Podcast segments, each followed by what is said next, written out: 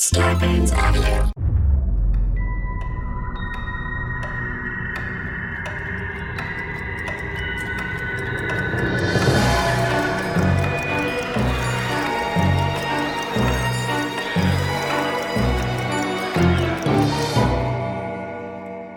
Hello and welcome to the Untold Hour. This is Andrew Bowser, and yet again I am joined by a guest co host, Sapphire Sandalo. How are you? Hello again. I'm okay. I'm very hot. You're very hot. You're recording in a sound booth professionally, but it must get hot in there. yeah, I'm dying. I have little fans on, but it's not helping. Yeah, yeah. Well, we'll, we'll get you out soon. We're going to have a brief horror chat before we throw to the interview that we just recorded with the host of And That's Why We Drink, Christine and Em. And that's a podcast that discusses a lot of true crime and supernatural. They cover both sides of the coin. And they were both wonderful to speak to. They've Oh, covered so much. Yeah, they were fantastic. So it's a really amazing interview. Stick around for it. But first, we thought, since Sapphire and I are horror fans, we'd have another horror chat. This week, we both watched the same thing. We watched the first episode of HBO's Lovecraft Country. yes. So, first impression, Sapphire. What did you think? Did, had you read the book? What were you expecting going into it? Are you a Lovecraft fan, etc.? First impressions. I knew absolutely nothing going in. Um, I think I may have seen one promotional image that made no sense to me, and I was. Oh, and I guess I should say spoilers if anybody hasn't watched this episode. Right. Yes. Yeah, but continue, please continue. Um. Yeah, I knew absolutely nothing. Um. Didn't read the book. Didn't know about the book. Yeah. Um. And so went in totally blind, but was very pleasantly surprised by Yeah. how great it was. It kind of felt like I loved it too. I, I almost felt uh, like it was too good to be true. Which uh, uh, people know I'm I'm a I, and I do have some criticisms for the show. Sure, of I have criticism, but but I've got to tell you. Over the overriding sentiment was I am so down for this, and and Mm-hmm. this is one of the reasons why I said spoilers, even though the trailer shows you some. But the first episode, you just get monsters. You get monsters. You get people turning into monsters. Mm-hmm. And and I just love when I know that a lot of horror nowadays can ride the line and be purely allegorical or or slow burn and I love all of that, but I also love monsters. So by the time we got to the end of the episode and we had a full-on monster brawl, I mean, I was already loving it, but I was at that point very much sold. Oh, totally. I mean, I will be honest, like the first, mm, I don't know, like half hour, I was kind of like, okay. Like I wasn't really Yeah. sure where it was going. It's not that I didn't like it. I was just like, all right, this, I thought this was supposed to be horror.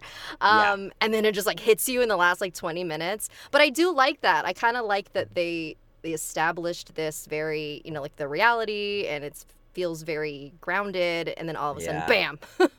Right. Yeah, it made the monster stuff. I think that's what I mean by it felt too good to be true because that's what I love. I love when that stuff comes crashing into a grounded reality. And so to have sat through the episode that was very character driven and and very convincing on atmosphere and environment and the mm-hmm. time period to sell all of that and I loved all the performances to then throw the monsters in I'm like well if this is what the show's going to be then I'm all about it because I love that grounded real world approach to then having crazy Lovecraftian monsters. right. I Are mean, like you- the whole, oh, go on. No, no, you go ahead. No, I mean the the whole point of it is also to show that people can also be monsters just as much Yeah. as monsters are monsters. Yes. Speaking of, H.P. Lovecraft was quite the monster. Yeah. I I knew he was a racist. Mm-hmm. I knew that because I knew that a lot of the metaphors he's utilizing in his fiction were to reflect his own uh, xenophobic thoughts a lot of times. But I did a kind of deep dive leading up to watching Lovecraft Country on just how racist he was. And I listened to a podcast that went it went pretty deep um, into into that. It was covering in the at the Mountains of Madness, but it also went into his personal life. Um, and and the show tackles that. Yeah. Uh, what did you know much about Lovecraft as a writer eh, before watching the show? Did you know that he was also racist and that the show would kind of try to unpack a lot of eh, not necessarily his racism, but the problematic artist and what do we glean from a problematic artist? Can we still enjoy their fiction, etc.? Right. Um, I mean, I'll be completely honest. I never read any of Lovecraft's Yeah. stuff. Um, I think the extent of my knowledge of him was Cthulhu. right. um, Which is, I mean, it's cute. He gave it's such a huge uh, offering to the mythology and so many sci-fi properties. Right. Right. But then, you know, it's kind of, for me anyway, it's hard to divorce the idea of a person once you know how uh, much of their terribleness has influ or like is ingrained in the work that they've done. Like, I Right. don't, I, yeah, I, I don't think it's possible to separate the art and the artist just because an artist is their art. So, Totally. you know, you, I don't, you can't separate it. Um, yeah. yeah. I know. I almost wonder if, uh, and and it might even be privilege that would be like up for this approach. But I almost wonder if we don't accept, we don't separate the art from the artist, but we look at their work as being racist Right. and take from it what we can, almost in a uh, in in a to learn from it, Right. Like to say. But, but I don't know that that's possible because I think so often you just kind of wind up becoming a fan of the sci-fi.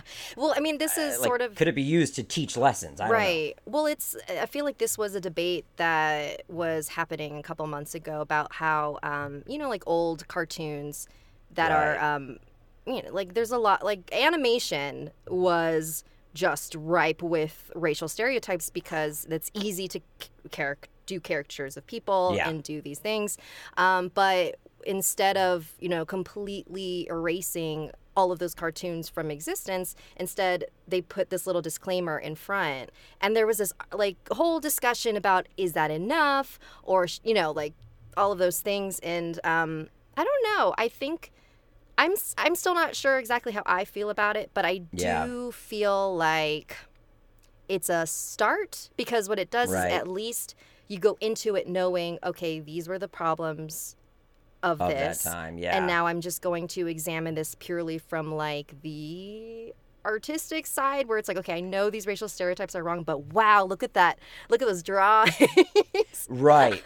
Yeah, like is it i don't it know is it better that Gone with the Wind just isn't on the streaming service or is it better to keep it there so that you can show people look look what used to be celebrated in cinema. right And sure it did a lot of great things cinematically, but man was it off about race. And Right. look at it.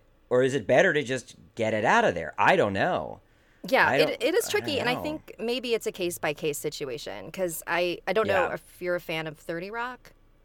Well, yeah, but I also know about some of the problematic stuff right. on it. Yeah. So recently they pulled the four episodes that had blackface in it, and Right. like you could argue like oh they were using it as like a commentary on why blackface like isn't right, but like Sure. their Tina Fey's answer was to just pull the episodes and there was all this discussion about how like no what you should do is you keep the episodes and Mm-hmm. then you explain what happened to let this get greenlit you know like the lack of people of color behind the scenes and like Right. the executives that were just like yeah cool this seems fine to me Mm-hmm. um because that that's a, a much more teachable moment than pretending that you didn't let that happen Strike it from the record. right Yeah, yeah, it would be a, it would be a lot more edifying, I guess, to just dive in and say, okay, these episodes exist. Here's how we got there, Right. and and let's uh, not you know, go there again yeah, and even if it requires throwing yourself under the bus to a degree, and you know, as the head writer, and say, uh, you know, did, maybe another writer did speak out, or a, a cast member who was a minority might have spoken out, and they might have been silenced. Who knows? Right. There's a lot of things that could have happened. Yeah. we don't know. We don't know. um, well, with Lovecraft Country, it, for for those that don't know, it seems like they're they're they're taking a somewhat meta approach to dealing with Lovecraft. It is a show about a Lovecraftian world, but and this actually brings me to my only criticism that may not be a criticism as the season continues. Okay. The meta approach bothers me a little bit, and it might not as the season continues, but um, for those that haven't watched it, the lead character is a fan of Lovecraft. I love the idea of the lead character being a fan of sci-fi and horror, and I think so is his his uh, cousin or, or niece. The character is, is is an aspiring illustrator, and she draws sci-fi character. I love that, but it it's hard for me when something is uh, so on the nose meta that I am a fan of Lovecraft, and now I'm going into a Lovecraft story. Mm, I see. It reminds me a little bit of the modern technique of instead of creating something that is homage, like Ready Player One's just like, nah, fuck it, we've got the DeLorean, motherfuckers. I'm like, oh, okay. when I read Ready Player One, I was like, we can just do that. I thought you needed to kind of make your own Back to the Future and just wink at that shit. But Ready Player One was like, no, motherfucker, Chucky's in this movie, my guy. We've got, you know, it's like, really? I oh, yeah. it. Zero It's- interest in seeing it. that's the correct uh, outlook to have. But so it's this this kind of skipping, I guess. I feel it may it, it's it's a cheat in a way, I see what you're saying. Yeah. right? Like it just plugs you directly into the main line instead of being a little more clever about. Mm-hmm. I part of me wonders would I have been more excited while watching that first episode if he was learning about Lovecraft and picked up a book along the way, was always into sci fi, but had avoided Lovecraft for certain reasons. Hmm. But as they get closer to Massachusetts, he's learning about these things. But he's kind of the expert. So when they get there, he's like, huh, it's probably those uh, shoggoths, those creatures out in the woods. And then it is the shoggoths out in the woods. But that Like might he that knows might, too much. It knows too much, right? There's not that sense of uh, of I discovery. see. But that may that might very well be the point. He may be manifesting some of these things because he's so plugged in, and they talk Mm-hmm. a lot about they tease this birthright, and he's he's tied to Lovecraft country somehow, Right. and his father, who's missing, is tied to Lovecraft country. So I, my complaint may be Right. null and void. Right. Well, um, I mean, I haven't read the book, but is that how the book is? Like, did Yeah. they directly take it? Oh, okay. Yeah, the little I read about the novel written by a guy named Matt Ruff, I think Atticus is a Lovecraft fan in in the Mm, okay. book. Um, but I like that opening conversation he had about uh, John Carter. Uh, they in the in the episode he talks about John Carter and how the author of Princess of Mars and John Carter of Mars was also problematic, and I thought that kind of dealt with the meta like problems already. We're dealing with authors and their beliefs and how that crosses over into their fiction. But then to go full, I'm a Lovecraft fan and we're driving to Lovecraft country, maybe threw me a little bit. Uh, but I don't know. That did that did that not bother you? Were you okay with that meta way in? Yeah, it didn't bother me. Yeah, no, that's chill. I don't even know if it should bother me. I was kind of like, it, I clocked it, but I, I don't know what else. Again, without knowing the full destination for this narrative, I can't really judge it. That may be integral to hmm the journey these characters are going on. Right. Um, did you watch the trailer for what's coming ahead in the weeks? Did you see kind of a glimpse at? No, I haven't. I wish I hadn't. I won't say anymore. Okay, don't spoil it for me. there was just too much. I, I just saw too much because I think it still has that level of what will what is this show going to be exactly. Like when they got to that cabin in episode one, I thought maybe there's three episodes in this cabin for all I know. Um, and I haven't watched a show in a long time that's gotten me as excited as that got me though. Yeah, and you know what? I I like that it is a um, it is a ten episode series. It is Yeah. gonna begin and end because I personally hate it when shows are designed to sort of just last forever. Because what happens is we never get a satisfying ending because we keep trying to figure out how to elongate it, like uh, Stranger Yeah. Things. I know. like that first season was perfect. End it there. for But sure. But oh no, like everyone loved it, so now we have to like try and make this longer. And I don't know. I, I think we sh- and also it gives more opportunities for people to tell new stories if we just end a thing on a good note and then move on to something new. I don't know if there's a better example. I mean, maybe Lost, but uh, of a show overstaying its welcome than Stranger Mm. Things. I felt like I was astounded about how how quickly they just retread the same story beats. Yeah. They just reskinned season one for season two, and then season three. I I was didn't like, even watch it. I didn't bother. I was like, is, is, is anyone from Netflix checking in on y'all? Y'all just like in Atlanta.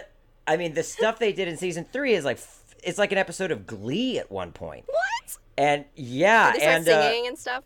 they start singing, and it was like this hate it. viral moment, but it put the viralness before sh- story structure and Yeah. yeah, these kids start singing the never-ending story theme song, like fully produced vocals.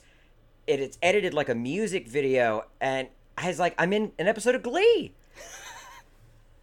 And yes, the and, and it's full Peter Sellers, uh, uh, Hopper, and uh, uh, sorry, who's the mother? Is it Joyce? Winona Ryder. Yeah, Winona Ryder's Joy character. or Joyce. I. Joyce. They're like sneaking into a Russian um, uh, headquarters, underground secret headquarters, and it's like Peter Sellers. They're in they're in like oversized Russian uniforms, and holy moly. Anyway, okay, so Lovecraft Country, we're both stoked on it, Yes. And uh, and I can't wait to see what happens. By the time this episode airs, there probably will have been another maybe two Oh, yeah, episodes of Lovecraft true. Country. Um, so I'm sure we'll keep chatting about it. But for now, let's throw to our interview with Christine and Em from And That's Why We Drink.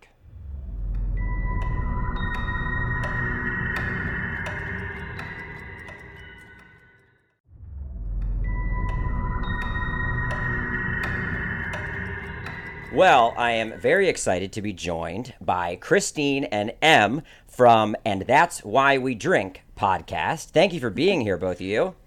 Oh, thank you so much for having us. We are honored. yeah, yeah, yeah. Well, I want to first find out a little bit about how this partnership began. When did you first become friends? Was it separate from the true crime interest or was it all at once? How did that first start? I love when Em tells me our Yeah. love story. So why don't you tell the anecdote? Usually, when we get that question, it, um, it's immediately uh, tossed to me. So Yeah. here we go. you tell it well. Uh, so we became friends after knowing each other for a few years. We went to grad school in Boston, and we just didn't run in the same circles. There was no bad blood or anything. We just weren't friends. We ironically lived exa- like across the street from each other uh, for that entire Right. time we were in school. So I knew her as my neighbor, but then we had class together, but I never talked to her. And uh, the last semester of our program sent us to Los Angeles so we could uh, do internships and network. And after graduation, everyone except me and Christine moved back to Boston or wherever they uh, lived before grad school. And I all of a sudden didn't have friends, and I knew Christine didn't have friends, and I was like, "Well, we're just we're gonna have to do this out of Yeah. necessity, it I was guess." a bond formed out of necessity. Uh, Yeah. So Em invited me to a, a fall festival, so they knew they knew where my heart lay, and we bonded on a tractor ride, and uh, found out we both liked creepy stuff. And I taught M what a podcast was, and Yep. you know the rest is history. Yeah. Where can I ask where was this fall festival? It was uh, the Underwood Family Farms. Outside of LA, yeah, Oh, Where's okay, that? okay. That sounds really Where cool. is that? Yeah. It's in. it's like a It long car ride because Em and I were in the car like so. It's a good forty-five minutes out of town, but it's uh, it's worth it. It's still like to this day, I've never been to a, um, a better harvest festival. They've got every single thing you can think of and more. They've got like tomato cannon things where like you shoot produce into a field, and like they've got You uh, know they've all got the all, all the his- historic traditional fall festival pig activities. races and cornfields, and they've got like a bunch of music going and petting zoo. It was very fun. barbecue contest. Yeah, it's Em, the Em most. wooed me in the most effective way, and then we, I trapped her in a corn maze and said, me. "Be my friend." yeah, exactly. And it's very very horror esque. Speaking of horror, Yeah. uh, and yeah, we just kind of realized we both. Uh, were getting to know each other. We both liked creepy stuff, and I had been working as a paranormal investigator. Em had worked. I'm sorry, not a paranormal, a private investigator. Em had worked as a paranormal investigator. So we both had these weird like mesh of uh, creepy backgrounds. She could tell. She, Christine would tell me the creepy things that she'd seen in her, like I guess assignments or your jobs. Oh, yeah. And then uh, I, I hadn't been a paranormal investigator for a while, but it's usually all uh, the anecdotes. It's a had. good pickup line to try to get people to want to talk to you. So I definitely use it to my advantage. Oh and my that's God, interesting. I yeah, that's like the all of two sides of the podcast too. It really- Private we investigator, paranormal investigator. Yeah, It really it was all very foreshadowing before we even knew what was going on. So Yeah, we had fun. You caught We me on a sip so- of my matcha latte, No, that's, I Um, love it. that's the most LA thing I've ever heard. I- It's okay. certainly. made in my Vitamix. with some bulletproof collagen in there. Um, I went to a fall festival in Massachusetts a few years ago, and my, my father lives there, and it was. Uh, I w- the whole time I was there, I was thinking I can't get this anywhere near L.A., but it sounds like I can. But yeah, I was tossing pumpkins out into a river to knock targets off of a floating uh, platform. It was amazing. It felt like something out of uh, Hocus Pocus, the town I that we love were Yeah. in. Yeah. I mean, we uh, we unfortunately weren't friends when we lived in Boston, but like had we known each other and had this podcast, I mean, Salem would have been the place every Halloween. I still Yeah. that. Yeah, Yeah. right. so Yeah. what a shame. someday, someday. One Yeah. day we'll go back. Well, how did you each individually become interested in the supernatural and true crime? Or you can take them separately. We talked to some people that are strictly true crime and their interest stops at things of our reality. And then there's guests that dip into both worlds. And it seems like your podcast does dip into Yeah. both worlds and it isn't exclusively true crime. How did you each individually come to those passions? Well, M started as a, a wee baby. Yeah, I've uh, been having paranormal experiences since I was like four years old. Oh, wow. Um, and nothing. I feel like that invites the question of like, am I, you know, can I, do I have gifts or can I see things all the time? But I just happen to have like a weird experience when I was four, and then another one when I was seven, and so just at a young age because I had a few things happen. Um, they just kept my interest. And so I remember when I was seven, I had seen, I saw my first ghost, and I haven't really seen anything since, but um, I remember telling my mom then that I wanted to grow up and be like a Ghostbuster. so it, and my mom was like, yeah, good luck. And then it happened. So it worked out. yeah, I mean, I've I with the paranormal stuff has have been really fascinated since I was young. I had a book called like "Are You Psychic?" for kids, and like I I certainly wasn't. I could tell you that, but I always thought it was just so cool to be able to like. And I had a Ouija board like under my bed. I mean, I was just like fully into Just it. enthusiasts. Very much an enthusiast. Yeah, and somewhere in the United States, you were in your own little world. Yeah. We would be destined to meet. Yep. Um, yeah, and I guess on the true crime side, I think I think I just gotta blame my mom. I think she was always reading like these true crime books and always watching like the true crime, you know, series on TV before before it was like huge. But I guess she found them. Um, and yeah, I mean, I think I just always uh, was around it, and so growing up, I was like just sucked in. I blame my mother. I guess is the answer. I blame my mother for telling me that I'd never become a Ghostbuster. So yeah. Speaking She- of, of Ghostbusters, and prior to recording, we were talking about um, your favorite color is glow in the dark. Yes. I, I have a toy here from the real Ghostbusters line. Stop that's it. A glow in the dark mummy. Do you remember this? Oh yes. my god. I I was obsessed with buying it as a kid. I had seen it at the toy store and I wanted it, and I finally, after some chores and allowance, went and bought it. And then became terrified of its glowing red eyes, and so I sold it to a friend. oh my god. Wow. And I, then I regretted it ever since. So now I buy them whenever I see them at flea markets or garage Sure. sales. I so love I that. have a you, number of I love that you were terrified of it. So instead of like giving it away, you sold it. You were I like, did. I think I did a trade. I think I traded. I still want to profit off this. Yeah, yeah. It I was still- uh I okay, are they on eBay at all perchance? Yeah. Like if okay, excellent. A lot I'll of those- check there. old Ghostbusters toys are. I always look on eBay for those and the old Ninja Turtles line.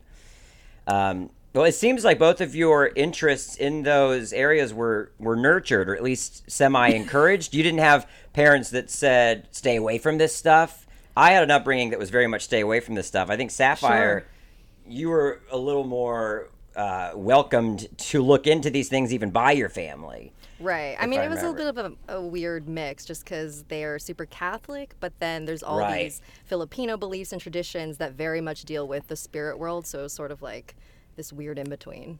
Yeah, Yeah. interesting. That, that's kind of like I was raised Catholic too, and so it sounds like you'd be steered away from it, but I feel like there's so much weirdness behind the Catholic tradition that's like, Yeah. oh, also there's like, you know, d- uh, demons and uh, just weird stuff that you kind of pick up on. I think growing up, and Yeah. yeah, I don't know. I think it just was part of. Part I of wasn't life. I wasn't raised Catholic, but I feel like if someone was like telling me stories all the time about demons, I'd be like, You're crazy if you think I'm not gonna go look into this. Go Right. find them. but no, I was I wasn't raised Catholic, but uh, I did get a stepmom at 13 who was Wiccan, and so that definitely Oh, wow. uh, helped. that helps. um, it's not that my parents ever said don't look into this stuff or don't be open minded. But it was always kind of like something I thought about. And then all of a sudden I had a Wiccan stepmom who I could ask any question to. And I was like, well, That's now we've really ignited a fire. Yeah. So Too late. Yeah.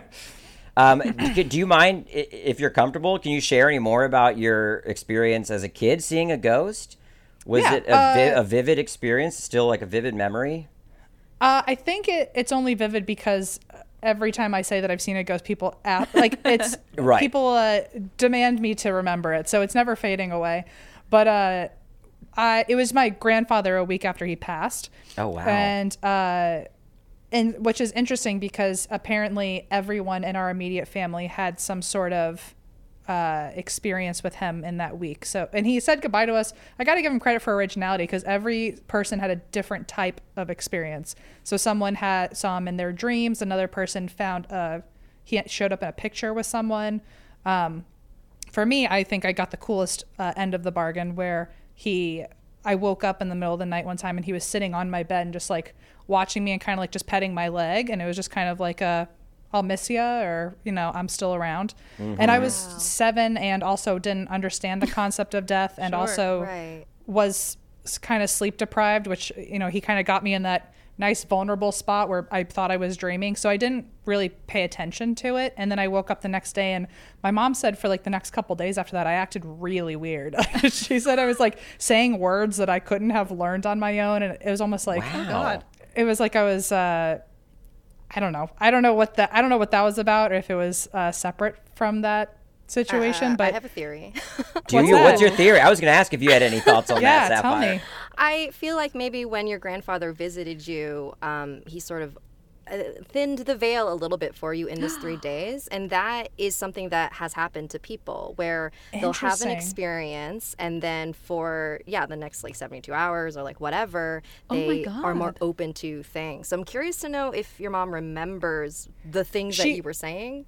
She said that it was just vocabulary that I definitely didn't know. Oh, that's know. weird. Maybe he was reading you the dictionary as like a bedtime. Maybe. I wish it was something cooler than that, but I remember I think she said I was just acting like I was kind of in a weird trance and then anytime I gave her an answer, I just said a word where she was like, "You are 7. I know you don't know that word." Oh, God. But what's interesting is my cousin who hadn't been born yet um, when he died, uh, she's named after him and apparently he knew that she was uh, she was uh, going to be born soon. So before he died, he had built a uh, rocking horse for her.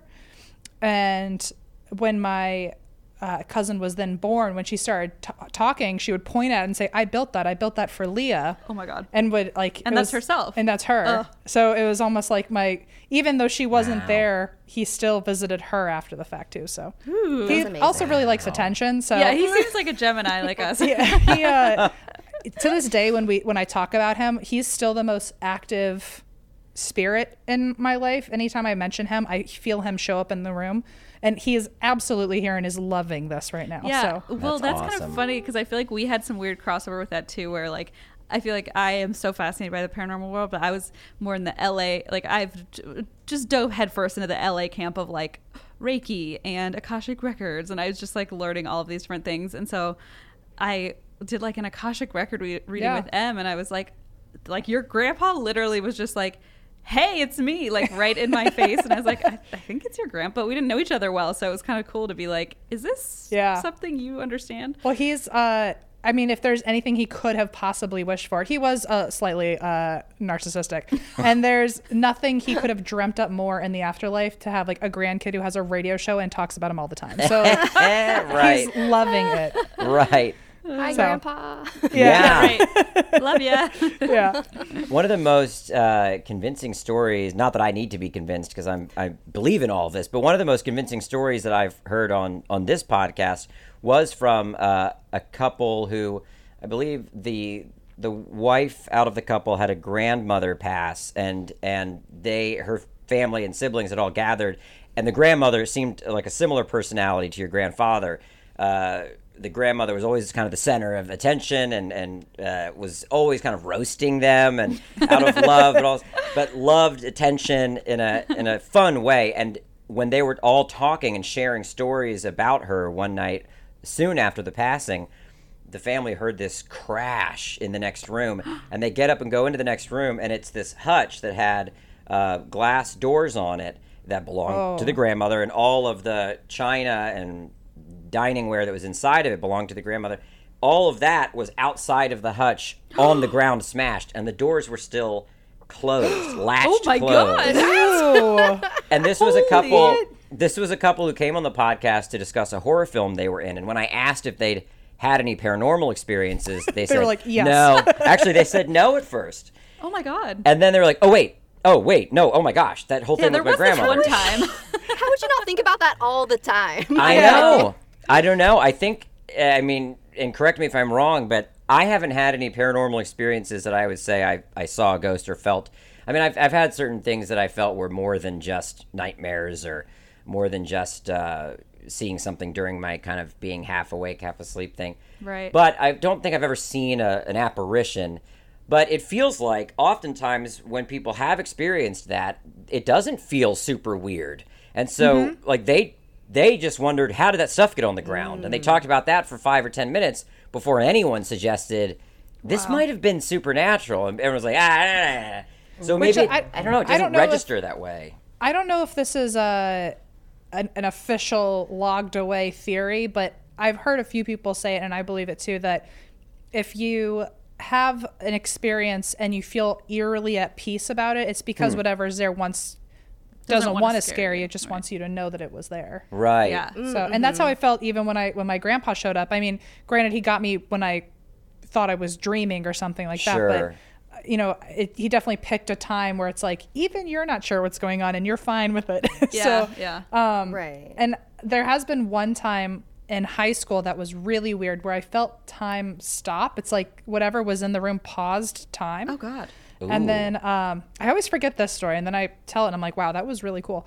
Um, but my friend and I were watching a movie, and I remember talking, and uh, I was saying, oh, well, you know, kind of the same thing of, oh, if you ever feel like you're at peace or um, something has like a white light around it, usually it means it's, you know, not going to hurt you. And we'd been talking about a ghost that was in her house, or she was like, I've seen this white light every now and then. I don't know if how I should feel. And as we were talking, I remember talking and my hand was out like this and it we the TV paused, my hand paused. I like the only thing that I could move was like my eyes. And there was this light from the other room that showed up and it got brighter and brighter and it walked into the room oh, in between us. And then it got so bright it made this huge flash in the room and then all of a sudden the TV was back on. Oh we could move again. And me and my friend were both like, "What the hell just happened?" I just think it's so cool when two people experience it. So you're like, it's not just me and my brain. Like somebody else saw this too. It was so freaky. Yeah, it mm-hmm. felt nice to be also validated that Yeah. I was not losing it. So Right. Wow. I feel like I've heard so many stories of time jumps where like you Right. you don't ex- you don't even know that the time you like has lose passed. time, right? Yeah, Yeah. So that's so interesting that you had one where it froze and you noticed. That's so that also felt a little narcissistic of like, uh, I'm going to stop the entire universe. I hear you talking about me. yeah yeah Oh my god. christine what about you have you had any personal paranormal experiences Yeah, well, a few, and I think most of them have happened since we started the podcast. And I don't know if that's just because now we talk about the paranormal every day, All the or time, if it's yeah. exactly, or if it's just like the nature of noticing things more. But I mean, the first time I re- I did see an apparition, and it still feels weird to say that because I feel like it sounds cuckoo, but like Oh, if anyone's gonna in the believe me, right it's you guys. Right? yeah You're in a safe Yeah. space. But I was at the we, Whaley House. someone in- spoke about a, a, a, a breastfeeding Bigfoot a couple weeks ago, Oh, and I was okay. like, "Yep, yep." If I believe makes it, it me feel happened. better. Of course, sure. That Yep. makes me feel better. yeah, I was at the Whaley House in San Diego, and um, we were on a tour. I was actually with uh, Em's, who would become the woman who became Em's girlfriend, who was my friend before. Anyway, we were on this tour, uh, and I uh, looked up the stairs, and this man was walking by with this funny hat, and um, he kind of just walked past the stairs and walked into a doorway on the other side of the hallway, and I thought like, oh, that's strange, and I kind of asked like, oh, do you have like um, people who are playing like characters here, like an old timey character or whatever. And they were like, no. And the guy goes, oh my gosh, like, did you see a guy up there? And I said, yeah. And he said, let me guess, was he wearing a weird hat? And I was like, yeah, but like, I don't believe you because that's no. That hasn't Right, happened to you before. So I said, I'm going to go upstairs. He was like, feel free. And I was like, I'm going to make sure because it's not a big house. And so I walked upstairs and I turned to look at where this person had gone and like where he had walked through is just this huge plexiglass like wall So it was like completely walled off And I was like, the guy walked through this, and he goes, "Oh yeah, that's Mr. Willie's office. Like people see him walk in there." And I, it just honestly like broke my brain. I think because I was like, but I saw it. Like I did. I, but I mean, even that now, I'm Right. like, well, it just looked like a man walking into a doorway, so it does feel kind of normal. Like it didn't seem Yeah. like really wild until I realized like that couldn't have been possible. Right. Um, but yeah, so that we've had some weird stuff happen. Yeah, I had a friend, and I've, I've told the story many times on the podcast, so I'll give the abridged version. But there, I grew up outside of D.C. in Maryland, in, in a suburb, and there was a uh, abandoned mental hospital. It had been a tuberculosis hospital and a mental hospital different times over the years, and we would always go there exploring. Sure. and um, and uh, my friend saw someone standing at the top of, of a stairwell, and this Oh, was God. very decrepit. This was dangerous to be inside of. We should have never been there. But um, and he, the way he told it to us was just that. He said, "Well, I just saw a guy." We're like, "What do you mean you saw a guy?" He's like, Yeah. well, it was a guy, but he was like in a hospital gown. I was like, "All right, dude, Oh, we're God. going. We got to get the fuck out of here." There's- too far. and but his he didn't come screaming toward us saying, "Oh, I saw a ghost." He just said, "I just saw a guy down there." So I'm like, "Huh?" But it just Yeah. registered to him as if he saw a human in front of him in a hospital gown. Yeah, and, you know, you hear um, the stories of people seeing like who they think are like period actors, like playing performing a role, and then you know it's not that. Yeah. So it really does sometimes just you ex- your brain just immediately explains it as like, oh, it must be this, or it Yeah. must be just somebody Right. upstairs. Yeah, I feel Just like trying to find an answer. Yeah, your brain's probably like, no, no, we're gonna rationalize this real quick. Yeah. But I, well, so I've- when did you? Oh, go ahead, Sapphire. I was just gonna say, um, I've heard a couple of people say tell me that um, when they see spirits, there's usually a tell about them. So they'll look like a normal person otherwise, but it's not Sure. until you notice the one thing that's off that you realize that they're ghosts. Like for example, um, I think one time they said they saw a person and they thought it was a person until they looked at the feet, noticed they were just like a couple inches above the ground. um, another Ooh. person they saw they thought it was a person until they turned around and saw they had no eyes. Okay, no, so no, no. stuff Goodbye. like that. so really, No, I think thank it's you. like yeah, like the longer you're looking at it, the more attention you pay Sure. to it, you'll Mm-hmm. notice. Oh, this is not a person. Something's off, which Right. is just so creepy. Oh God. And maybe even sometimes the uh, we were shooting something in a different abandoned mental hospital in Maryland once. Of course you and uh, and we heard distant laughter. And we thought, oh, maybe it was our crew because we'd gone a little further. We were shooting a music video. We'd gone a little further away from our crew. But then it was just a couple beats later, the actor I was with said, hey, man, I, that sounds like kids laughing. Oh, And then guy. Nope. I stopped and listened, and I was like, "Yep, it does. Okay." Oh, it was still And happening. then- Oh, yeah. good. So I guess that would be a paranormal Oh. experience I've had. But even still, my mind, even as we raced back to the little production office, was like, it was it, it was crew. It, it was high pitched, but it was because they're. But we got back to the production office. Nobody's laughing. Nobody's goofing off. Everybody was scared to It's be not there. fun here. Why it wasn't fun. laugh? exactly. Yeah. No, that's uh, it's also I I would say you're pretty lucky to have gotten that because usually you hear a sound it's so fleeting you don't get a chance to register it. But Yeah. that's pretty cool that you were able to be like, "Oh no, it's still happening." Or to We even did. like, yeah, take the Yeah. time We had to a see moment an to stop.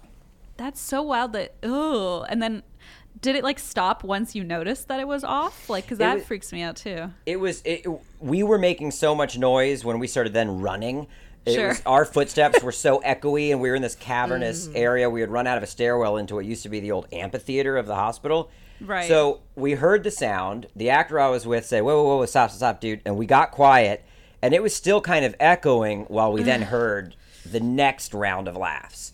And then we both oh. just ran and all we could hear was our footsteps and chaos, right? clamoring and the camera that is yeah Was it Um, like what? Was it like spooky kid laughter? Or were they like happy laughs? It was happy question. laughs. That's the weird That's thing. good. They were happy laughs, but it did sound distant and it had such a reverb to it because of the space that it almost just sounded sound designed. You know, it sounded. Oh, This is the same music video where while I was editing it, I saw a face in the ceiling. Okay. Okay, well, Oh no. Um, no. I mean, it was it, it looked like mold and and soot and all sorts of things that just a few frames forward, all of the sudden, formed a face, and then the next frame, it wasn't a face. Oh, and I no. freeze framed it, and I sent it to everyone on my crew and the band, and it was the scariest thing we shared between us for a long time. I can't, I haven't been able to find it in years. Um, but yeah, it was like face.jpg. But face.jpg. Well, so what led to the podcast? What led to, and that's why we drink? Well, I mean, oh gosh, probably a lot. Uh, but I mean, we had started hanging out, and I said, Em, do you listen to podcasts? And Em was like, what the hell is a podcast? Yep. And so uh, we had started talking, and we would realize we'd stay up till like 4 a.m. talking about all this creepy stuff, you know, after work. And um, one day Em texted me and was like, "Hey, like, would you want to start a podcast?" And we didn't even know each other that well, so my first thought was, "No, thanks." and uh, thank God my husband was like, "You need a hobby, please go do something." so I was like, "Okay, fine, we'll try it. Maybe like we were like, maybe our moms will listen." Right. And um, so we just were like, "Let's put a microphone between us." Um, yeah, and we saw it originally as like a. Uh, the way I pitched it to Christine was like, well, we're you know we're new friends, and so like at the very end of the day, worst case scenario, nobody listens, and that this is just like a fun like audio scrapbook of like us becoming friends and like we've just got like we're very extra. Yeah. We we like everything documented. yes and it ended up working out i think that was part of the charm of our show is that everyone got to watch us become friends and feel like they were becoming friends with us Yeah, it was it was kind of cool because you know I learned in like episode thirteen or something that Em had graduated from clown college, and this was just like news to me. So I'm learning this on the show, and then everyone listening like learns it with me. So it's kind of a cool like uh, like all the reactions are genuine it's not us talking to someone it's me talking to christine and everyone gets to eavesdrop essentially yeah, yeah, yeah, yeah. So it's cool, and I mean, we actually originally had a different name for the show. It was called Eerie and Theory, and uh, you know, Ooh, I like that though. thank you. we're saving it That's for like cute. s- one day saving it. one day if we ever do something special or a spin-off or whatever maybe we'll, we'll, make use another it. scrapbook or something. Yeah, yeah, yeah. And uh, one night we were like up late, like just doing one of those brainstorming sessions before we started the show, and one of us just kind of yelled, "Ah, that's why I drink," and it like was this weird pause where we had already bought like a Google phone number under like Eerie and Theory and all this stuff, and we were like, "Did we just spend like a hundred bucks on this Eerie and Theory domain?" And now we both know we have to change the name because we were like, we just like that so much better. It was one of our, fr- and we both kind of have a, we're on the same A wavelength. brainwave, yeah. and, like we've got, uh, I don't know, we're both very good at like if we have a gut feeling, we we run with it. And I think even though we didn't know each other too well, we both that was our first aha moment together where without question we were like, well, we have to change everything, even though it launches tomorrow. we or- need a new Google phone number. Right. I guess. we just we had a hunch that like that name was gonna take us places. Yeah, I don't so know. I don't know if Eerie in Theory at gmail.com has any emails, but I'm sure it's out there somewhere in the universe. But yeah, so that's how it all kind of happened. yeah. I feel like anyone doing a supernatural podcast has gone through all of the possible titles. Oh, sure, And I right. thought when we relaunched this podcast, Jess and I had done a podcast for years called Bizarre States, and then we relaunched as The Untold Hour. And we went through every, and Aristotle, our producer, knows, we went through every possible name we in the book, and I had never come up with Eerie in theory. I'm, I'm disappointed in Oh. myself because we had everything about like frequencies or transmissions. And, Well, we had already stolen the Gmail, so that's Yeah. probably for the Right. best. it would we would have been locked out. Our, we had initially started it as spooky shit. Oh, I And- love that. That's and nice.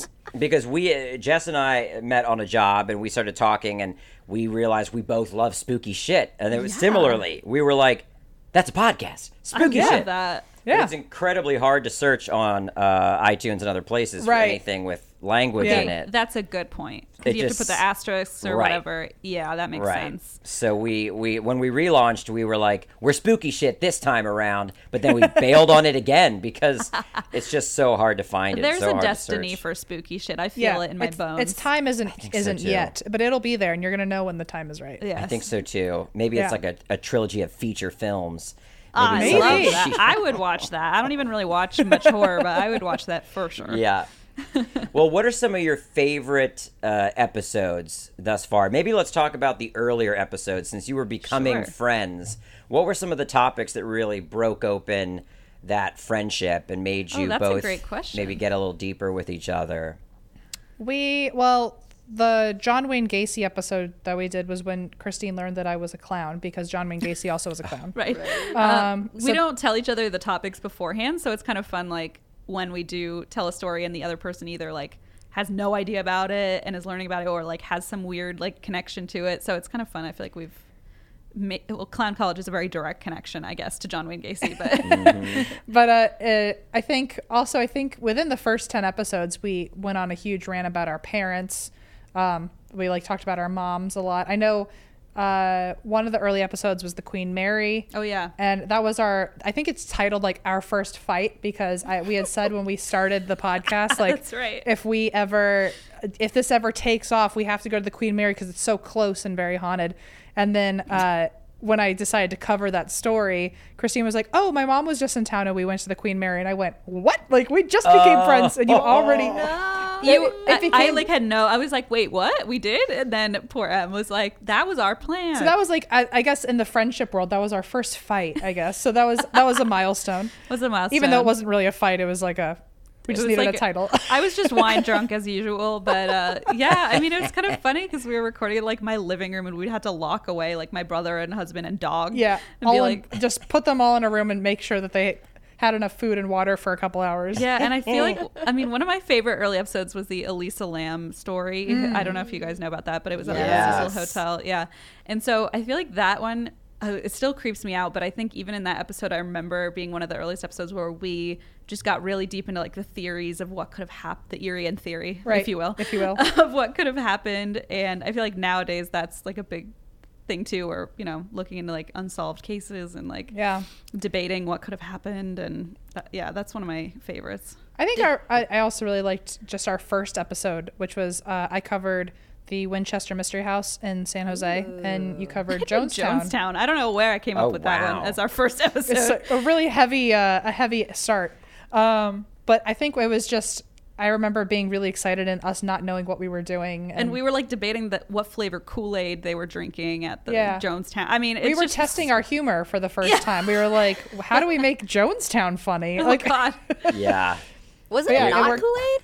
Wasn't that like it was Flavor Aid. it was grape flavor aid. Mm, Yeah. Okay. Great well, I mean, yeah, we got a bunch of tweets about that eventually. Once the Yeah. show actually took off, we found out. Which is weird. I always assumed it was red Kool Aid for some reason, and it was purple flavor aid. Yeah, uh, Yeah. off-brand, generic brand. Yeah.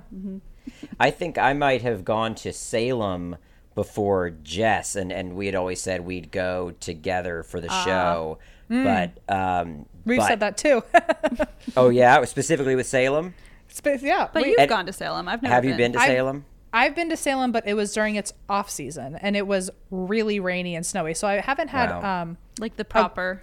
I, I haven't had a great like solid quintessential Salem experience, Oh, but I've been in the city, and I did one of the um, I forget which one it was. Maybe it was the Joshua Ward House or something. But one of the Salem witch trial houses has like a reenactment. I did that, but it wasn't what I wanted. So Okay, Right. we'll we'll plan for when COVID, I guess, is Uh-huh. calmed down. Yeah. We'll plan a, a trip. yeah, Because we also like met in Boston, so it's kind of a little hometown for us. yeah. Yeah. I did was you there. what, did you like it when you were there? Yeah, and I was there prime. I mean, it was it was it might have been like like October twenty eighth or something. There you go. so I was with uh, I was with family, and I have a very young niece. So I was a bit limited in what I could Uh-huh. do because I didn't know how scary certain things would get. Right. But we did the uh, the Salem Museum that has a full kind of animatronic reenactment. Ooh. cool. It's pretty cool because it's it's also not that good, so it's that perfect sweet spot of kind of bad animatronic. cheesy. Like campy. Yeah. Yeah. yeah, but it's but that adds to the spooky vibe, and it's all around this large room, and you just look up, and it'll light up the different areas, and then you go out. But what's cool is that then you go out into this area that really does walk you through historically what uh, what a witch hunt means, you know, historically and even politically, and uh, through the decades, how witch hunts have been utilized to suppress certain people groups and Yeah. and Right. perspectives, and so it was a very, uh, for lack of a better term, a very woke uh, museum. Uh, in the middle of Salem, and it was cool. I think they've kind of updated it over the years to keep it more modern, which was great I love that. and um, and then they talked about the the realities of, of witchcraft and the, the people that do practice witchcraft and what they actually stand for and what they actually believe in. I love that. Wow. Yeah, it was fascinating. Good job, it was Salem. fascinating. Yeah. What's that? Salem. Oh yeah, just said, good, "Good job, job, Salem. Have you ever been Sapphire? Have you ever I gone to Salem? haven't. No, it's next on my list. Okay, Yeah. you can come with us because apparently Yeah. we're planning a trip now. yeah. That'd be so fun. I love it. I love it. So, what are some other episodes that stand out that uh, were maybe topics that you didn't know a lot about that you were surprised as you did the research? Was there something that you, after doing the research, left going, wow? Like recently, I dug into Waco for an episode. Oh, and. I just realized I had such a warped perspective of of that whole Yeah. uh, I mean event and I think just because as a kid I just saw it on TV and I mean I whatever my sisters told me my older Mm-hmm. sisters whatever they said was happening I assumed was actually happening Right. um, but then digging back in as an adult and watching a few documentaries and the the the show that went to Netflix last year right. kind of woke me up to the realities. Was there a subject that you learned a lot about that you had a complete 180 on? Not a not a 180 for me but just i i think before the podcast i have always been really interested in spooky stuff but i never i guess really knew how much was out there. So most of my stories when i'm uh, telling the cases i only just learned about it in the last week or so. Like i i think i'm more just shocked at how many stories there are out there or how crazy some of them are. Like i, I knew I think the extent of my knowledge before the podcast was like Alcatraz and the Amityville horror, and that was about it. But and I was like, I love ghosts, and it was like, okay, well, I really didn't know too much. um, but now, uh, like, I wasn't even aware of, uh, you know, there's a lot of haunted dolls, how many haunted prisons and hospitals there are. I think uh, the one that really threw me because I didn't even know it existed was uh, the Bridgewater Triangle in Massachusetts. Um, it's I don't know uh, if I know anything What is, about yeah, what is that. that? it's kind of like it's kind of of like favorites. America's Bermuda Triangle, Yeah. where like it's just it's every single type of cryptid, UFO, Like phenomenon. spe- yeah, any spooky, ghostly, s- supernatural stuff has happened there in one way or another. And they have their own cryptid called the Pukwudgie. Mm, Um, heard of that. It's uh, which apparently actually inspired Hufflepuff. Uh, Oh yeah. or something, and and, and Hogwarts. Apparently, Hufflepuff is based off of the Pukwudgie. Um, But yeah, there was this whole area, and we had lived in Massachusetts, so it was kind of funny to like cover this whole area that we didn't really know about. I forget what the what the three are, but it's it's uh, right in the center of like where three counties or three cities all um, Right. all kind of merge. But it's this forest where people either get lost or um, if they don't get lost, every time you go in there, you experience something really weird. Whether that's like strangers coming up to you and they just like fade away, or Yeah. um, a lot of people have seen like weird things in the sky around there. A lot of people hear uh, screaming and crying, and it's apparently ghosts. Or Yeah. I mean, anything you can think of has happened there apparently in some way. Yeah. We gotta go. Yeah, I know we gotta Yeah. make a whole like trip here. We got a itinerary. yeah, I had no idea it existed until after years of not living in Massachusetts anymore. Yeah. So. Yeah. Wow. I mean, mean, that's guess like it- kind of the cool thing about like when you start digging into paranormal stuff, like it literally never ends. You will never Yeah. know everything. Like I thought I knew everything, and I'm still learning so much like every day. Well, I feel like that's like the catch 22 of it too is that like it's so much fun to talk about. Like all we want to do is like know the answer, but like the fun of it is like guessing or just trying to figure it out and Yeah. not knowing the answer. Um, especially with paranormal stuff for sure. Yeah. Well, yeah, I feel like every uh, episode of this show, I hear about a cryptid I didn't know about, and I'm a big cryptid guy. That's kind of my my bag. Um, but I had a, a guest on a few weeks ago that told me about the the mirrored men. I don't know if you've ever heard of them. What's I don't know about them, but I'm about to That learn sounds everything I can. scary. yeah, it's it what it were it these it reminded me of the uh the the man in the hat or Slender Man to a degree. Oh. What about Men in No. Black? Yeah. Oh, well, kind of Men in Black, but the um, Hat Man is that the Hat Man, the the shadow which is person. yeah. totally kind of shadow people. Um, but they moved in unison. That's why they were called the Mirrored Men. Goodbye. just moved Oh. completely in, in Hey, unison. guess what? I hate that. Yeah. Thanks. I hate it. it's so and i was telling this guest uh, that i don't know if anyone here has watched dark on netflix oh the yeah. german, German. show so without giving anything away in i think the third season there are some characters that move in unison Aha. and and Interesting. s- seeing it on that show I, I, I thought to myself oh that's a creepy visual i've never thought about people that are seemingly moving in unison without even trying how creepy that looks. But then two weeks later, this guest came on and talked about the mirrored men. So I wonder if that's more known. I didn't know anything about it. Yeah. I mean, obviously, I'm surprised because we get a lot of suggestions, and I haven't Yeah. heard of that. I'm and Sapphire, you told me. Sapphire told me a lot of about a lot of cryptids that I'd never Ooh. heard of. In the Philippines. Yeah, Oh, in the right. Philippines. Is the a- Aswang from the Philippines? Aswang. Aswang. Yes, we, get, we still get texts I about s- how to pronounce it. I did a really. I loved that story, and then I felt like such a jerk afterwards because so many people were like, "You were not saying it right at all the entire time." I was like, "Well, I tried." well, we tried.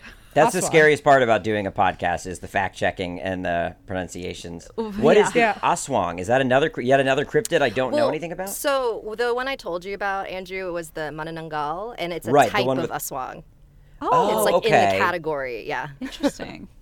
So what would an Aswang be considered? Is it just uh, uh, any type of kind of flying specter? Are there numerous? Because the one you were telling me about specifically was a flying creature that had half Mm-hmm. a torso, right? Yeah, and then eight fetuses like right out of ba- uh, your belly.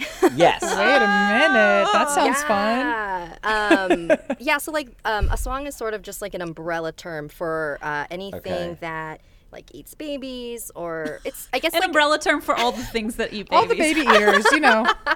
yeah, like it's sort of just um uh I guess like shape shifting demon is sort of the Right. Okay. like generalized That's term. how I remember your story. Yeah. Okay.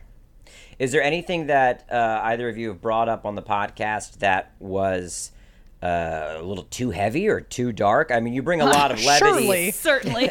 you bring a lot of levity into your discussions, which is one thing I love. But uh, and, and you love cheesecake, which I love. but uh, We're simple folk. But yeah, there's, yeah, there's really not much that gets us going more than ghosts and cheesecake. Ghost It's and Cheesecake, which is another great name for the podcast. Yeah, if you ever have to Oh, I love rebrand, that. Ghost Yeah. and Cheesecake. love But is there it. ever anything where where you've talked about something for an hour, hour and a half, or more, and then you need a palate cleanser because it was just too, it was too dark, it was too heavy. There's been some things on our show where we don't do as much true crime, but when we do, it's yeah, we've got to kind of come up for air because it's just not as not as Oh, yeah. fun, I guess, as talking about Yeah, the Goat like- Man of Bowie, which is where I'm from. Oh, love Oh. it. Yeah, I guess that's uh, the never-ending kind of thing we run into is that Probably mine- more for you. Yeah, is that mine's harder to joke about typically my Yeah. topics. Um, And there are some yeah very heavy ones. I mean, almost all of mine I guess are pretty heavy. Um, some more than others, but Yeah, I think also uh, apologies to anyone who's coming over here from our show because I just learned that it was pronounced Bowie. I thought it was the Goat Man of Bowie, Maryland. Oh wow! So had you heard of the Goat Man of Bowie or we Bowie covered before? it. We, co- we covered it. oh on my our show. gosh! I should. I have to we listen have to to, that find episode. that episode. That would be fun. Uh, Is it in the title? Because no, No, but we on Okay, our 'cause I website s- we have a list of every episode we've ever done. it's so you can, not on our website. okay, Yeah, it is. It is. perfect. Yeah. Oh, So uh, I if would've you just listened to that Control first. F, you'll find it. I made a I made a whole movie about the Goat Man of Bowie. oh my god. Okay, Yeah. well, excellent. It was a found footage thing. Well, don't and fact check us because yeah. Well- I clearly I didn't even know how to say Bowie. So That's all right. A lot of people don't. But it, also, the Goat Man has such a. Uh, his origin is just up for interpretation. There's so many different. I mean, every you know teenager I would talk to when I was younger who would tell me the stories had a different spin right, right. They were like, yeah, the Goat Man carries an axe, and but there's also sometimes this female ghost that's associated with him, and you know, you go to this bridge, Governor's Bridge Road, and then other people would be like, no, you got to go to the University of Maryland, Uh-huh. where the the agricultural center. Everybody's got a different well, take. anyway, uh, there you go. That's it's on our show. Yeah. But um, no, I think on my end, I haven't ever had to have any episodes.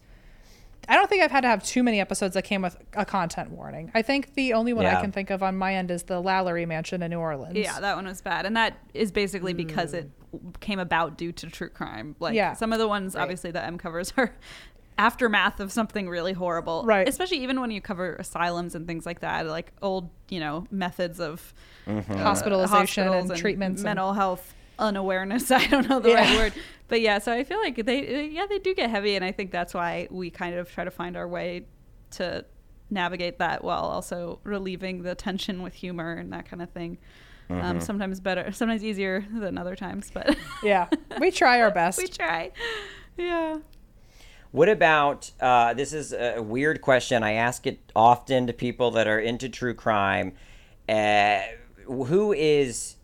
There's no good way to say this. Who's your Who is- favorite serial killer? Yes, who's your favorite serial killer? Because, and I, I, with the caveat that obviously they're all heinous, they're all Right. bad, it's all horrible, horrible things. But I uh, just know every. I would assume almost everything about Jeffrey Dahmer. I had Yeah. a fascination with him. I read. I wrote a bunch of screenplays about it that you know are never getting made, and then read like thirteen different books. And I inter- I started interviewing people Wow. that knew him because I was really serious about some of these scripts. And I just that's the serial killer I have the most insight into. It's hard to say I like them because I think what they did was absolutely atrocious. But I guess I've attempted to understand the psychology specifically of him more than others that I may just read the facts and say, okay, now I know that case. I can Right. move on. But I've I've somehow built more of a pocket of empathy for Jeffrey Dahmer. Um, Yeah. and Sure. so he he would be you know the one I'm most fascinated by. That's Do a you good have, one. Uh, Well, I think part of the Jeffrey Dahmer fascination too is that there's so much like firsthand accounts by him explaining his yeah where he was mentally, and like you can really try and yeah break down like what he was actually thinking. And Right. um, I covered him recently, probably not to an extent that you uh, that you did with Right. researching people and interviewing, but um, I think the one I mean the one that I am most fascinated with is probably the Golden State Killer, just because that Mm-hmm. is so pr- like current and. Um, I just watched the HBO docu series with about Michelle McNamara and you know how she coined the name and wrote the book and Mm-hmm. just like being able to watch that or like tell this. I told the story before he was caught, and then being able to do like an update episode of like this is how like forensics, you know, DNA matching was able to catch this guy that's been around for decades and been you know hiding out and i just thought that was the coolest uh the coolest topic to like see it come full circle and Totally. now he's behind bars yeah Yeah, fuck. I uh my f- favorite is uh Ed Gein. Yeah. Um just because uh growing up my favorite uh scary movie was Texas Chainsaw Massacre. yeah Um both the old version and the 2004 version. And uh I they were when it came to old movies it was my favorite when it came to newer movies it was my favorite. And then I found out there was actually like a person that those were based off of. And then again like a very messed up way to say this but like for the sake of originality, it was like it's an interesting story of like what he was doing to the bodies afterwards of making like nipple belts and like human f- flesh lampshades. I mean, it's disgusting, and I never want to like really ever look at a picture of that. But the for the sake of the story, it just stood out because it was like I've never heard anything like. That. It just that makes you wonder like really how how people how did you come to be? Yeah. that, that caused Right. how are we the same the- species i don't get Yeah, it yeah. So Well, that's that one is just the hardest for me to wrap my brain around. Yeah. in general. What's so interesting is uh, what Jeffrey Dahmer's dad wrote a book, Right. and yeah, and and he talks about how because everybody would say, well, you couldn't you see that this is what he was growing into, Right. And his, and his dad was like, look, I'm a chemist and I grew up blowing things up. Like Yeah. I I used to make my own bombs in the garage. You could have easily said he's going to grow up to be a domestic terrorist or who knows. And so when Jeffrey was showing interest in the bodies of roadkill bones and stuff, yeah. bones, yeah, that he he thought, oh my my son's going to be a veterinarian. right Right. Um, you know, it doesn't always mean it doesn't always mean it's the origin story for Uh, a, a yeah. killer, which is That's very true. I mean, interesting. If you, I'm sure if you looked into my childhood, there are some questionable things that if I were a serial killer, you could probably be like, hmm, that behavior. oh yeah, yeah. So I mean, who's to like, say? well, that was a that was a, a ringing ringing evidence that this might happen one day. Yeah, yeah, Yeah. So Yeah, I mean, I have a family member that we would we as kids we were like, oh, what if we? What would it be cool if we found a dead body one day? And for Right. me, I became a horror filmmaker and host, and she works in forensics and Yeah. goes to crime scenes, very and important job. finds dead bodies. Yeah. That's cool. Um, well, what about cryptids? What about things in the in the supernatural space? Ghosts, aliens. I'm not. I'm not partial to aliens. I, I I'm more of a monsters, cryptids, and ghosts. But aliens for you? Oh, I love the alien stories. I, those scare me a lot. I don't know why, but I th- I think I I'm probably the furthest removed in interest from them, but that doesn't mean I'm not incredibly interested in it. I think I For sure. Mm-hmm. all three of them are kind of just like their own weird Venn diagram of interest to me. I like the alien ones, but I feel like when it comes to really juicy stories, they're very few and far between. So I think I like them for the sake of how rare they are when you get a really good one. And I think, like, just for me at least, the conspiracy behind it always gets me. Like, Yeah. oh, the government might know about the, you know, I just love that angle. Of, Yeah. Like, there might be more that we just don't know about. Yeah, it might not just be an alien story. It might also be like a what is the government doing? What are they hiding? Uh, Right. And you also are a huge fan of Mothman. oh, I love Mothman. Yeah, he's Yeah. my he's my favorite. Yeah. Have you been to uh, Point Pleasant? Have you been to the Mothman I want to Museum? so badly. We should go one day when COVID isn't a thing anymore. We should go to the festival. I think last year there was like, um, like 12,000, 19,000 people went to the festival. That somebody, be we had like some listeners mail us like things from the festival and I, Yeah. like postcards, and I was like, oh, Oh, that's so this is my dream. Yeah, so I think Yeah. wh- after we go to Salem, we can all go to. We'll Point do like uh, like a like a cross country tour, East Coast tour. That'd be amazing. be, oh, there'd be so many interesting spots. Yeah. Yeah.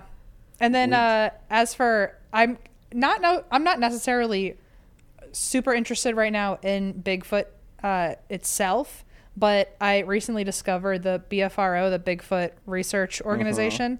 And I don't know if I've mentioned them to you before, but it's like this elite club where like the only way you get in is after doing a four day Bigfoot expedition in the woods with the team and all that. And like, so I'm more interested in like just that, just the membership Em likes exclusive. I love weird joining clubs. exclusive Yeah. weird clubs, and the fact that I would have to go camping with a bunch of you know Bigfoot enthusiasts. Bigfoot enthusiasts for four days. I don't even know if I want to do that. Are, Also, are you in in the elite club by chance? Since you have such a fascination. I I think I did a, a Bigfoot hunt with someone that was. Oh. Um, I let me look him up. But we we did a Bigfoot uh, uh, hunt with Matt Moneymaker is his name. What And I. I think he may, yeah, I think he is involved with the BFRO. Yeah. And I mean, it was fascinating. And I, God, I don't even remember what area of the country we were in. But uh, we interviewed a, a number of people that had some really unique experiences. They weren't the, they weren't the, uh, and not to discredit these, but they weren't the same story of a hunter being out Sure. and seeing something that just didn't look like the big game he was used to, etc. We, I, there was this girl that was just out meditating, and she had this insane experience. She was out because it was specifically a night where certain constellations were going to be very visible. Oh, wow. And she was chased by something that oh, uh, Oh, wow. she could see the height of it, and that's about all. And she said the way it moved through the, she said i could not run top speed because it was so dark i was going to slam into a tree. Right. uh, she said but this thing just didn't stop moving. It was moving around every tree and branch with such like swift power. And uh, yeah and i could also tell not that i'm i can read everyone but i could tell she was nervous to tell the story. She hadn't told it very m- many Right. times. And you know then you talk to some people and they're like oh i got a bigfoot story for you. And maybe it feels a little fabricated or at least they like, Like the played limelight. out, right? yeah um, but this person felt still very shook up by the experience Yeah. sure. That means it's Well, real. and, Yeah. anyway, so I'm I'm very I'm very interested in the BFRO. I've been I've thought about like I have I'm not gonna lie I have thought about joining, but also like I uh, apparently you have to know people before you even get invited to the expedition, and then it's like then you have, it was like I don't know if I have the the capacity to do that for four or five days. right But the anyway, stamina I to push through something like that that's my big thing right now. I did just recently go to the um, cryptozoology museum in Maine, and that Oh, was pretty wow. fun. Yeah, That- Em kept texting me photos saying, "Look, it's you!" Of all the like weird looking toothy creatures. I was like, "Thanks, Em." it was really cool. It was. I think the person who um, who owns it is Loren Coleman. So um, gotcha that's who's like the the biggest like cryptozoologist, Right. Like the most well esteemed, I suppose. But uh, I think I have. Uh, I think I really like the. Um, oh man, we just talked about it. Pukwudgie? The Pukwudgie. I think I like the, Pukwudgie, Pukwudgie. the most. Yeah, that's a good one. Just because it was I like think- it's, it looks so ridiculous. I just goog I just googled it, and I feel like somebody would send me a picture of that and say, "Hey, Vals, this It's looks you." like you." Yeah. I'd be the Pukwudgie. it's a compliment. It's a compliment. What What is it about the Pukwudgie specifically uh, well, I that you like? I enjoyed that. Uh, uh, this is kind of silly, but I also really liked that it had some Harry Potter uh, history to it. Connections. Um, also, apparent. I liked that it was kind of obscure. I liked that it wasn't. Yeah, it was new to both of us. Yeah, I'd never heard of it before, so I think it was just the new flashy thing in my life. And also, uh, apparently, they have been seen so many times near the Bridgewater Triangle that the surrounding roads by the woods all have signs that say like Pukwudgie Crossing, like don't like you have to drive a certain speed limit now because people are afraid of hitting That's them. That's fantastic. That's So- awesome. I just think that's like a little fun factoid of it all. Yes, so. I think you you did a Bridgewater and then a Pukwudgie Oh, episode. I did a whole episode on Yeah. Pukwudgies afterwards because I was just so into it. I have to ask, how did you even hear about the Goat Man of Bowie? How was that brought up to you? I think it must have been a. Um, usually, the way that I start researching is I just type most haunted places in blank, Yeah. and I think that day I picked Maryland. So I think Yeah. that's hap- also um, I'm from Virginia, so I think a lot of our lore gets kind of telephoned to each other. For Right. sure. and uh, I know my childhood best friend had heard of it before, so it was just kind of something that was in my head. It- Sapphire, the the uh, was it the Duende? Yeah. Is that what you had told me about? Mm-hmm. Are are do you know about the Duende, Em and Christine? I know that. I know that. Nate, I'm trying to. I don't want to say it wrong or say like the wrong thing, but Right. do- They're they're kind of leprechaun type creatures in the Philippines, correct? Right. Huh. Yes. And are they as common as like would would there be signs up that say Duende crossing? Would there is there are they that common and I spoken mean, about? I wouldn't be surprised if that were the case. Um, Yeah. The Philippines definitely is. Like I love it when places have their lore part Yeah. of their environment. Yeah. Um, I mean, I think like a lot of places in the Philippines, it'll have stuff like like named after things. So like Diwata Bridge, like Diwata is Ah. like fairies or spirits or stuff. Like more like that. just like embrace it. I love that. I love that. That's cool. What about topics that you have yet to cover? Are there Mm. any topics that you just can't wait to cover, or maybe you've been planning on diving into, but they're overwhelming? They they're they're I mean, very for- time consuming. Yeah, for me, it's Scientology, which I've been Oh, wow. fascinated, and it's mostly because I've been fascinated with Scientology since I was like six, and used to, you know, just like watch YouTube videos all night of like people who had uh, escaped Scientology. I, I just think it's so fascinating, Yeah. and so I'm like, it's almost daunting because I'm like very excited to cover it, but it's just so part of my like you know fascination and one of my big passion interests. So I, yeah, I want to do it right. So that's when I'm I'm excited to cover eventually and gonna start working on hopefully soon.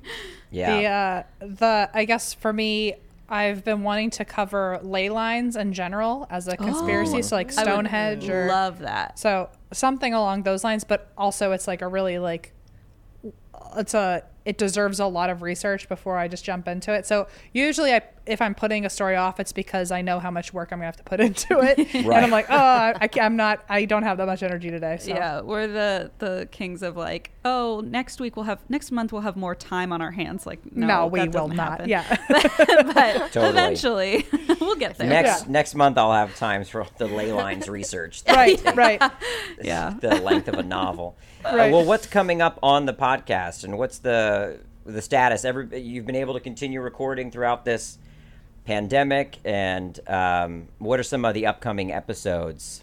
Yeah, in the well, we don't future. we don't tell each other the stories in advance, so we we Oh, like that's to. right. So you, I know it's kind of uh, it's fun, but it's also like, well, it's hard to like promote it's the future. It's very inconvenient Yeah. because a lot of people like our own manager has been like, oh well, what are the next episodes coming up so we can promote it? And it's like I can't tell you. And I Don't I, tell Christine. but it does it works for the show though because then there's this sense of discovery and Right. it- yeah, it feels more like you're you're learning. it is so much fun to like you. yeah and it's it's more fun to tell a story when you're like surprising the other person with Mm-hmm. the information but i mean i guess coming up like we're just gonna keep doing episodes and we're trying Yeah. to do more virtual like virtual live shows since our tour was canceled so this this weekend we're doing a a, a, virtual live show, mm-hmm. um, and then we did one back in June.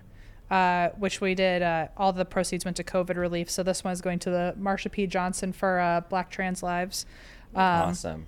So yeah, we're Yeah, just we're- doing some we're benefit live shows. Yeah, I guess Yeah. sometimes we just come up with things as we go and they happen. So we're not Yeah. very good at planning far ahead. We do have on the first of every month we put out a listeners episode, so people can submit their personal stories through the, our website, and that's why drink.com, and then um, they're in the running for us to read some of their stories on the first of every month. So. yeah, we do. That's fun awesome. that too. If anyone has a story to send us, Yep. please do.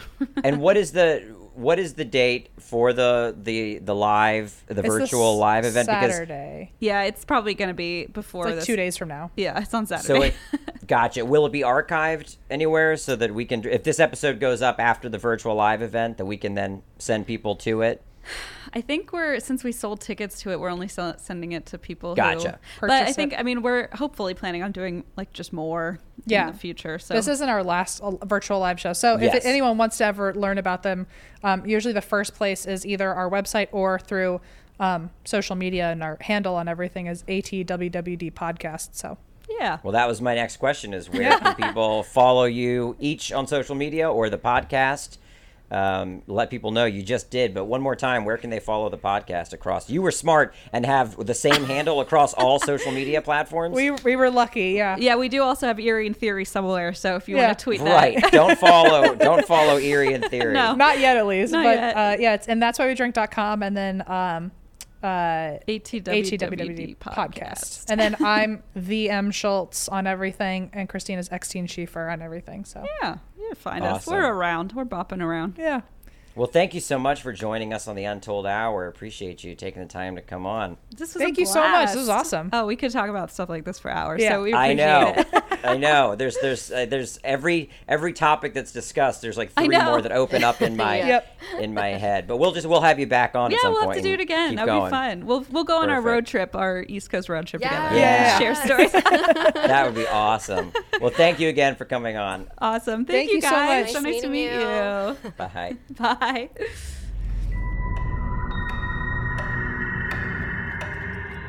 Well, that was fantastic. Oh my God, they're amazing. were a joy. It was hard to stop talking to them because they have such a vast knowledge of both true crime and supernatural and cryptid. The fact that Em had uh, done an episode on the Goat Man of Bowie kind of blew my mind because Oh, I didn't yeah. know many people cared about that as much as you. as much as me. Yeah, yeah. Um, they did. They did have the name wrong, Bowie, uh, Bowie, and not Bowie. It is Bowie, but I forgive them because they they talked about my boy, the Goat Man. Mm-hmm. Um, well, thank you so much for joining me again, Sapphire. oh, it's always a pleasure to be here. Thank you. And for those that are listening and want to follow us on Twitter, you can find us at Untold Hour Pod, and on Instagram at the Untold Hour. And I believe coming up soon, I will do a listener story episode. I say it every episode. I say how backlogged we are on listener stories and how I'm going to do a whole episode. But you know what? I think I'm going to make good on that and very soon do a listener story episode. Until then, this has been Andrew Bowser, and you've been listening to The Untold Hour. Bye. Audio, a podcast, a podcast network.